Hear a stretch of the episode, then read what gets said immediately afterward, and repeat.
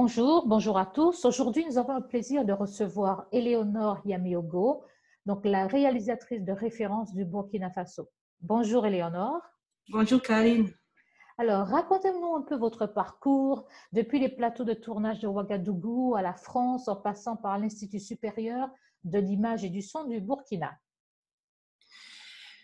Donc, il faut dire que ça a été un parcours de combattant parce que rien ne me prédestinait au cinéma, parce que j'ai commencé euh, par des études en comptabilité, euh, après j'ai fait du commerce, mais j'avais toujours en moi cette passion de pouvoir un jour me former. D'accord. Mais à l'époque, ouais, à l'époque, en Afrique de l'Ouest, hormis le Ghana, il n'existait pas une école de cinéma. Et en 2004, quand l'Institut supérieur du son et de l'image a été lancé par le ministère de la Culture du Burkina Faso, Mhm. C'était une belle occasion pour moi de passer le concours et puis euh, me donner la chance euh, un jour de faire ce métier. Donc voilà, chose faite, j'ai pu euh, commencer mes études au Burkina Faso. Puis à la suite, euh, j'ai obtenu une bourse et je suis arrivée en Belgique, j'ai fait des stages et c'est là où j'ai tourné mon premier film En Belgique. Liège, en Belgique, ouais. Il s'appelle La Main tendue. Un film sur les sans-abri belges. Dites-moi alors pourquoi ou qu'est-ce qui a fait que vous étiez si intéressé par le cinéma après avoir après être passé par la comptabilité, d'avoir fait différentes choses? Qu'est-ce qui à l'origine de cette passion pour le cinéma?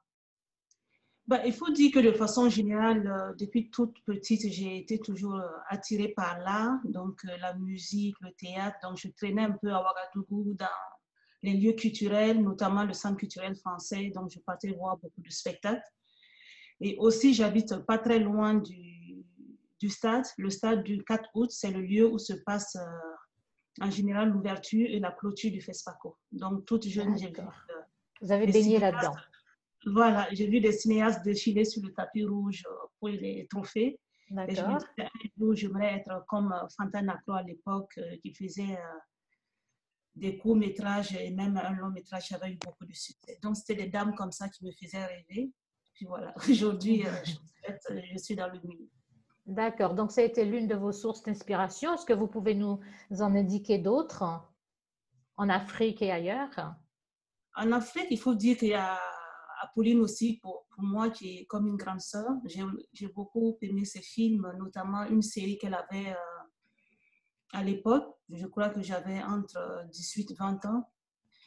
Elle a fait une série qui s'appelle... euh, ah, j'oublie encore le titre. Mounia Irama. Ouais, Mounia donc une histoire forte, une histoire de polygamie d'un jeune burkinabé, donc qui avait eu beaucoup de succès. Mhm. Et je pense que cette série fait partie des premières séries euh, africaines vraiment qui ont bien marché. Donc, euh. Traoré du Burkina, Fanta Nacro, donc c'est les deux dames euh, au Burkina Faso qui m'ont inspirée. Mais au-delà du Burkina, il y a d'autres femmes, bien sûr, en Afrique aussi, qui ont pu influencer mon travail aujourd'hui. D'accord. Alors, de- vous parliez tout à l'heure de La Main tendue, qui était votre premier film tourné en Belgique. Euh, C'était un documentaire? Qu'est-ce que c'était exactement?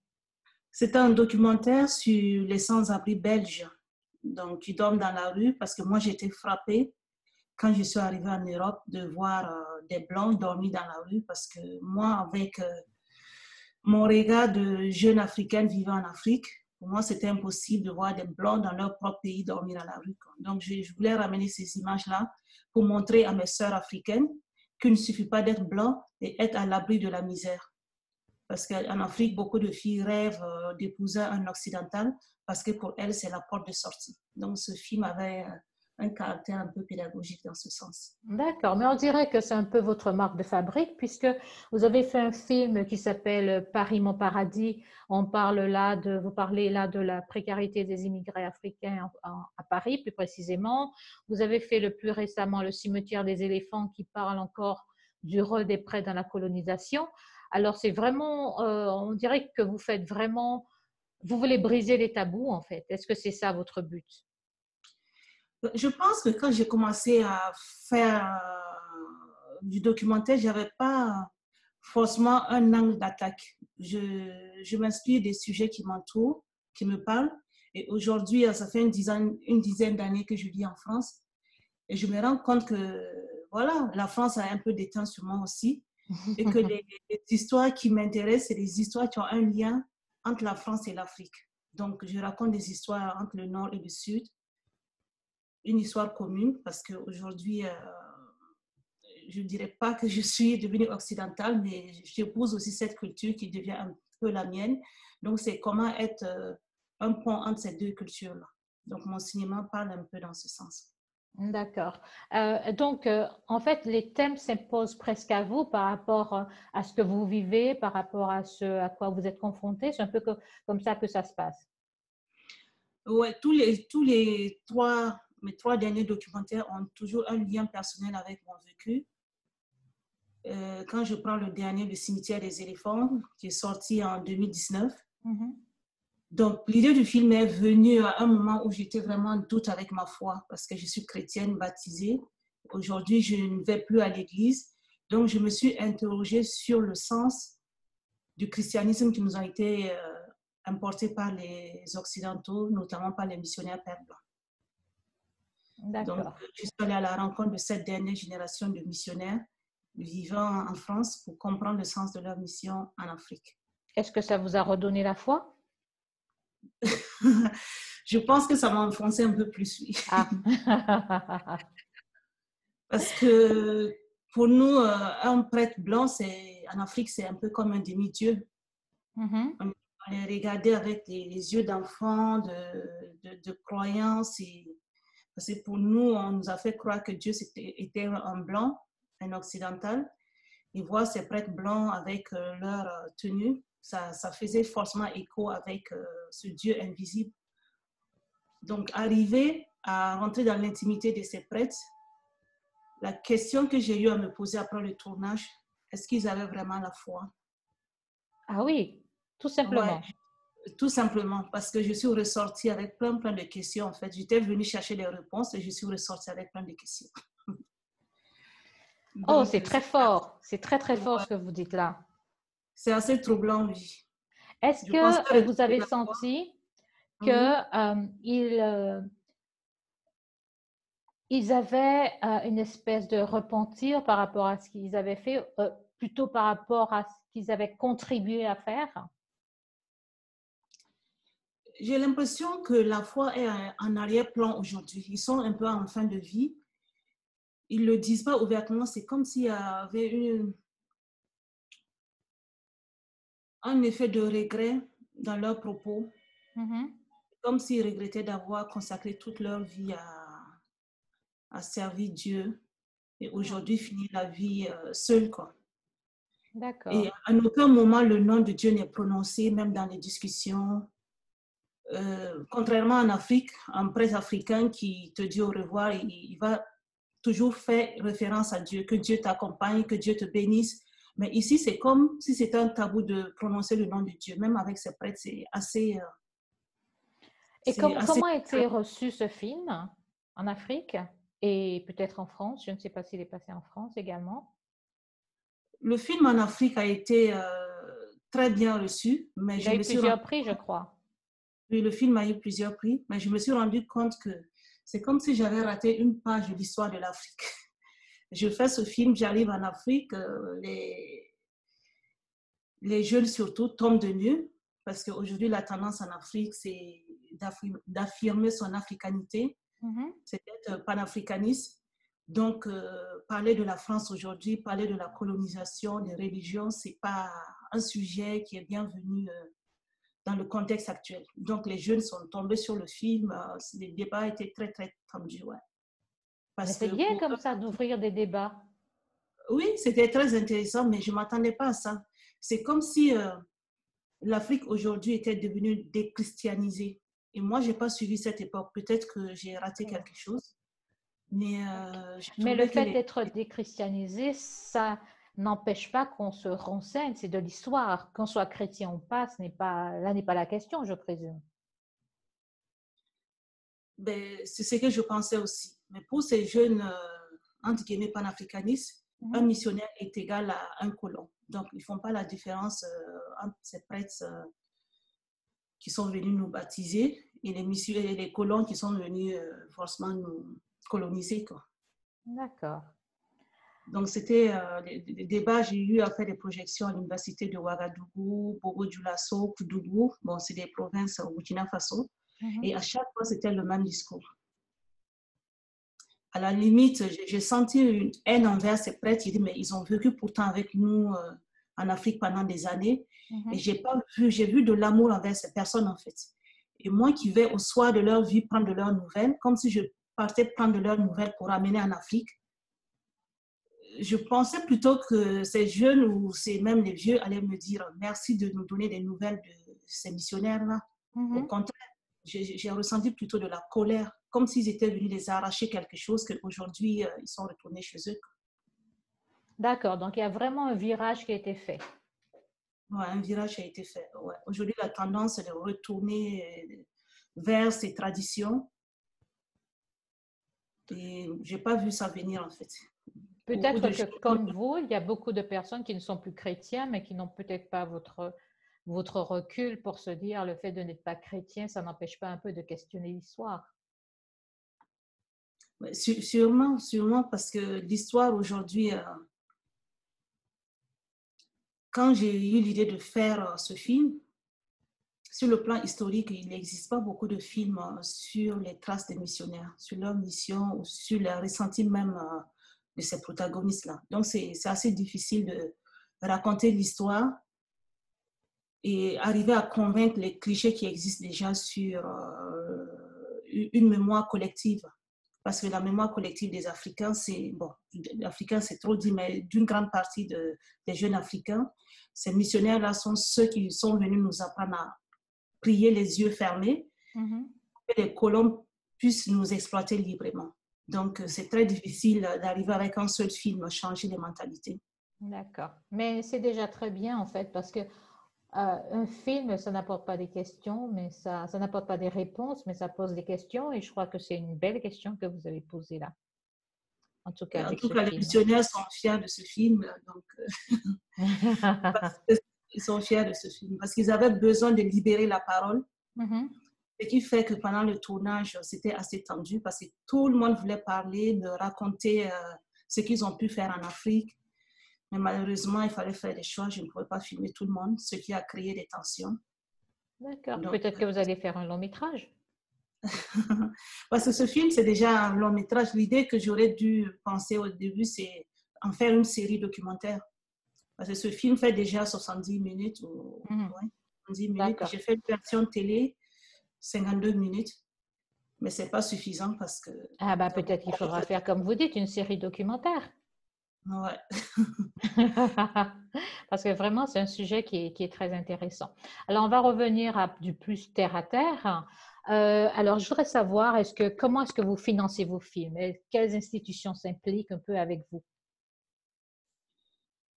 Euh, contrairement à beaucoup de jeunes cinéastes en Afrique, moi, j'ai opté de passer par le circuit classique, c'est-à-dire passer par une maison de production, avoir des financements des régions ou de la francophonie, du CNC. Parce que pour moi, ça rend le, plus, le film plus professionnel parce que on confie son œuvre à des professionnels qui nous accompagnent et ça nous permet très vite, euh, à la sortie du film, euh, d'accéder à des festivals euh, de renom. D'accord. Et comment, comment font vos collègues alors, contrairement à vous? Ils s'autofinancent?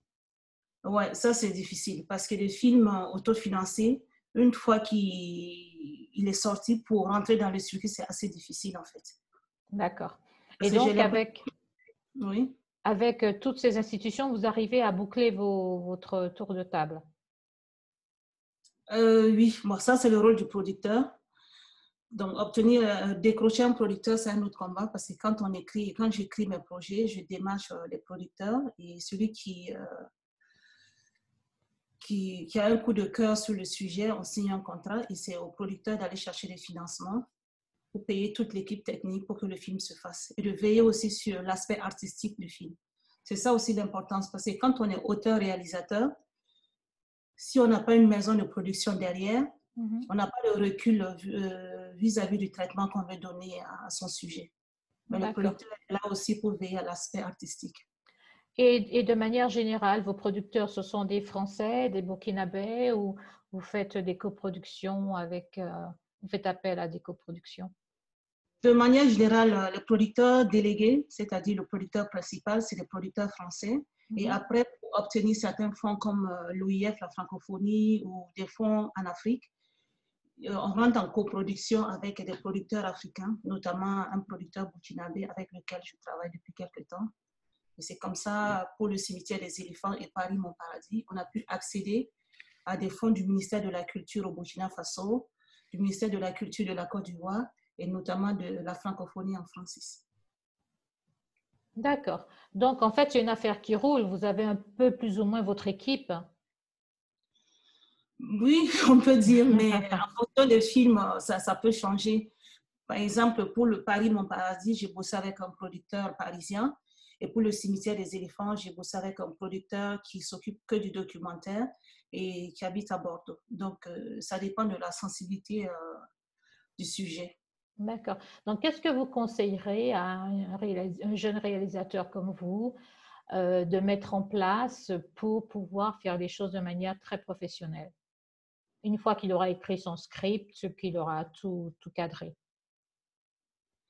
Je pense que pour décrocher un producteur, il faut déjà avoir une carte de visite. Et pour avoir une carte de visite, il faut déjà avoir une œuvre à présenter. Donc, euh, c'est déjà avec les moyens de bord faire un film, même si euh, il n'est pas tout à fait professionnel, mais essayer de le rendre propre techniquement et que l'histoire tienne. Et ainsi, on peut aller à la rencontre euh, d'un producteur africain ou occidental mm-hmm. et espérer décrocher une production de son prochain film. Parce qu'avant moi de pouvoir décrocher un producteur français, j'avais déjà réalisé euh, La Main tendue que j'ai fait en Belgique, qui était financée par Africalia, mais il n'y avait pas forcément un producteur derrière. J'ai eu des subventions, mais sans producteur. Donc, ce qui m'a permis de démarcher les autres producteurs plus tard. D'accord, ok. Donc, vous avez vraiment une, une, une stratégie euh, qui vous a permis de gagner, en fait, par la suite c'est exactement ça. Parce qu'à la base, moi, je me voyais comme une réalisatrice euh, de fiction, mais j'étais consciente que la fiction coûte beaucoup cher. Et pour ne pas attendre très longtemps, il fallait que je commence par le documentaire. D'accord. Donc, est-ce que vous avez l'intention bientôt de faire une fiction? Un mon prochain, de fiction? mon prochain film, c'est une fiction d'ailleurs que je vais tourner en Afrique. Donc, nous sommes en développement de ce long métrage fiction. Bon, félicitations. J'espère que vous reviendrez nous en parler.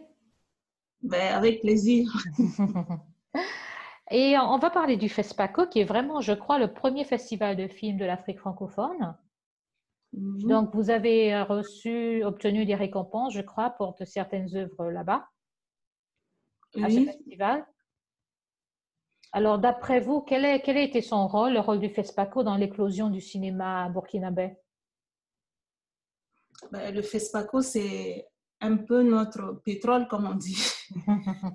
Parce que, comme vous savez, le Burkina Faso est un pays enclavé, donc on n'a pas beaucoup de ressources naturelles, hormis l'or qu'on a découvert euh, ces derniers temps.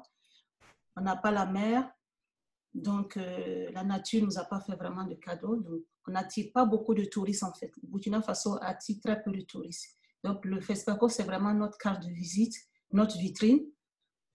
Et, euh, les Burkinabés, ils ont compris ça.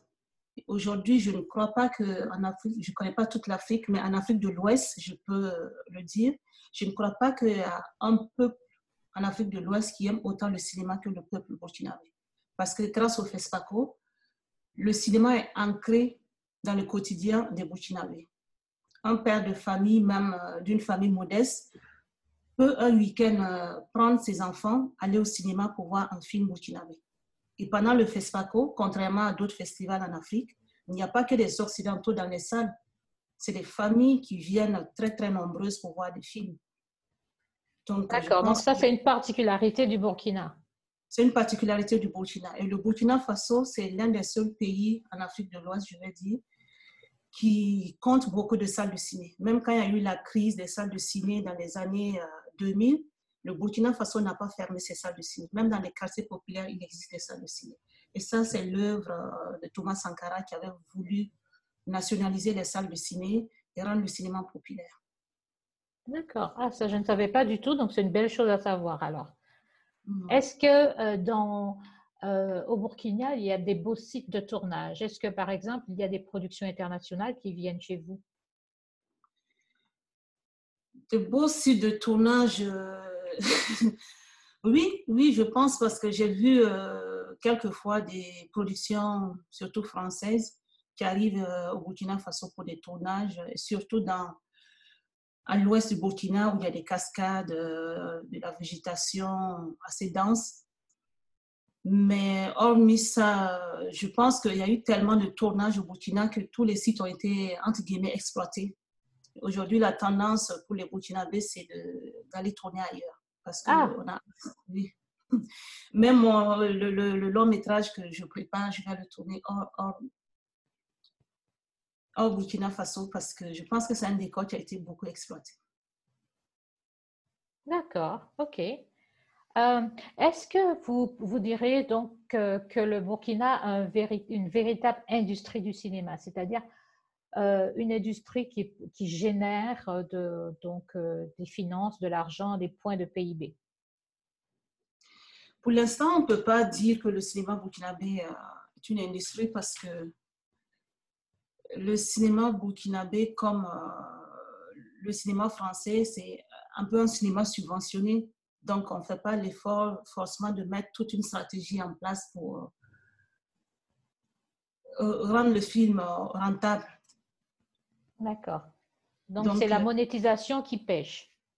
C'est ça, exactement.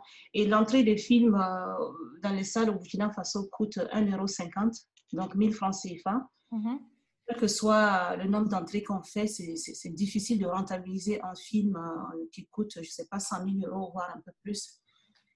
Et l'autre défaut du cinéma burkinabé, c'est euh, d'attendre, en fait, quelques mois avant le FESPACO pour réaliser des films. Et ça mène beaucoup de réalisateurs à bâcler des films et ne pas pouvoir être à la hauteur euh, des autres films qui arrivent au FESPACO. Mais en principe, le FESPACO, c'est tous les deux ans, donc ils ont largement le temps de faire des films. C'est un rendez-vous.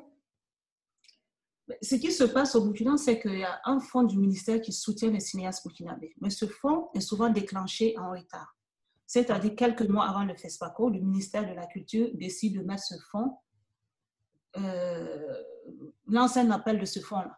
Donc, le temps que les cinéastes euh, réunissent les documents pour euh, postuler, obtenir ces fonds-là, nous sommes déjà à 3-4 mois du FESPACO, donc c'est un travail bâclé souvent que les gens reprochent euh, aux cinéastes burkinabés qui arrivent au FESPACO. Parce qu'on arrive très stressé avec des films pas tout à fait aboutis parce que c'est une histoire, c'est un événement qui se passe au Burkina Faso. Il ne faut pas que les cinéastes burkinabés restent à la marge. Donc l'État débloque des sous. Certes, c'est louable, mais il le débloque très tard. Ce qui fait que tout le monde est speedé à la dernière minute et on arrive avec euh, des films encore en chantier. je trouve ça déplorable. D'accord, ok. En effet, il y a du travail à faire. Euh, peut-être que le ministre va écouter ce podcast et il saura quoi faire. Parce que c'est vrai que pour un événement qui a lieu tous les deux ans, euh, on peut peut-être euh, faire... Il y a certainement des raisons à ça, mais c'est bien de, de soulever parce que c'est un point qui certainement peut être amélioré assez facilement. Ben oui, pour exemple, le FESFACO prochain, c'est en février 2021 mhm. et le, fonds du ministère n'est pas encore lancé. Donc, euh, c'est dans moins d'un an, le fonds n'est pas lancé. Je ne sais pas à quel moment il va être lancé et à quel moment les CIDIAS pourront avoir accès à ces fonds-là pour tourner. Donc, ça va être encore euh, à nouveau un travail bâclé. Et c'est parce qu'on a vu le cas du FESPACO dernier, on avait des beaux films où tout le monde pensait que les talons d'or, le Grand Prix du FESPACO cette année revenait au Burkina Faso. Mais malheureusement, euh, ça n'a pas été le cas. Pourquoi? Parce que ça a été un film fait dans la précipitation. D'accord. Et sinon, pour euh, aller sur une note un peu plus, un peu plus, euh, plus joyeuse, donc à part quand vous avez euh, donc fait votre film qui passe un peu au Burkina Faso, etc.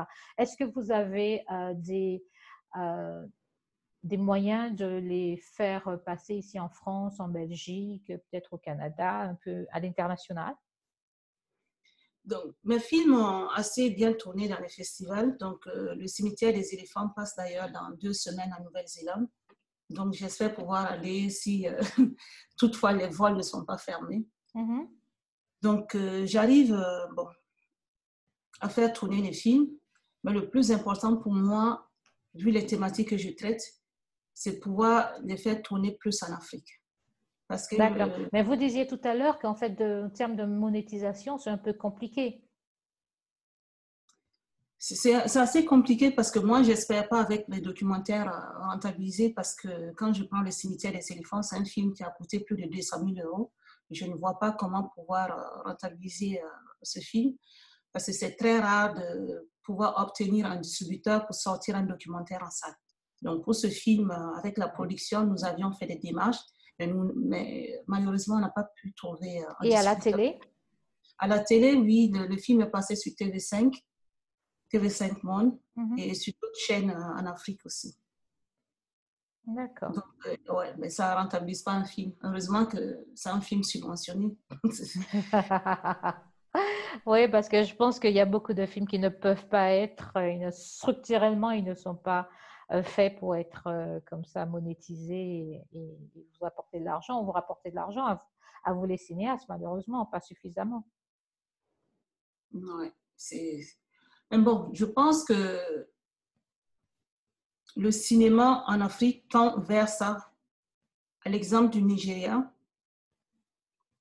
mm -hmm. Faso, on voit beaucoup de jeunes aujourd'hui qui font, qui suivent pas le circuit des financements, avec euh, du sponsoring sur place, euh, ils arrivent très vite à faire des films à petit prix qui sortent dans les salles et essaient de le rentabiliser en fait. Donc euh, j'espère qu'on dans les années à venir, le Nigeria serait un exemple pour toute l'Afrique pour qu'on puisse aussi ne pas continuer à tendre la main à l'Occident pour raconter nos histoires. Oui, je crois que c'est euh, en fait le but d'un peu, de peu tout le monde, mais il reste encore pas mal de chemin à parcourir. Et d'après ce que vous disiez, il faut vraiment trouver un, compromis entre la, votre stratégie qui était de mettre sur pied vraiment quelque chose de très euh, euh, carré avec des producteurs, etc.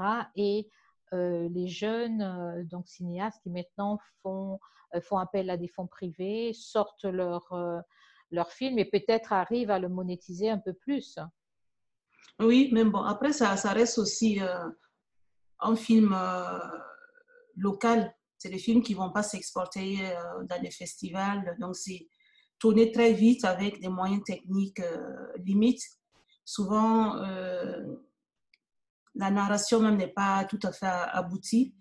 Mais ces films-là trouvent leur public c'est fait pour la consommation rapide et puis les salles sont remplies, euh, ça rigole, ça, ça met de l'ambiance. Donc je pense que chacun est libre de choisir le type de cinéma qu'il veut faire. D'accord, donc ça fait, en tout cas, ce cinéma-là a aussi son public, mais il faudrait peut-être arriver à, à, le mettre encore un peu, à apporter un peu plus de professionnalisme, si je comprends bien. Oui, c'est ça.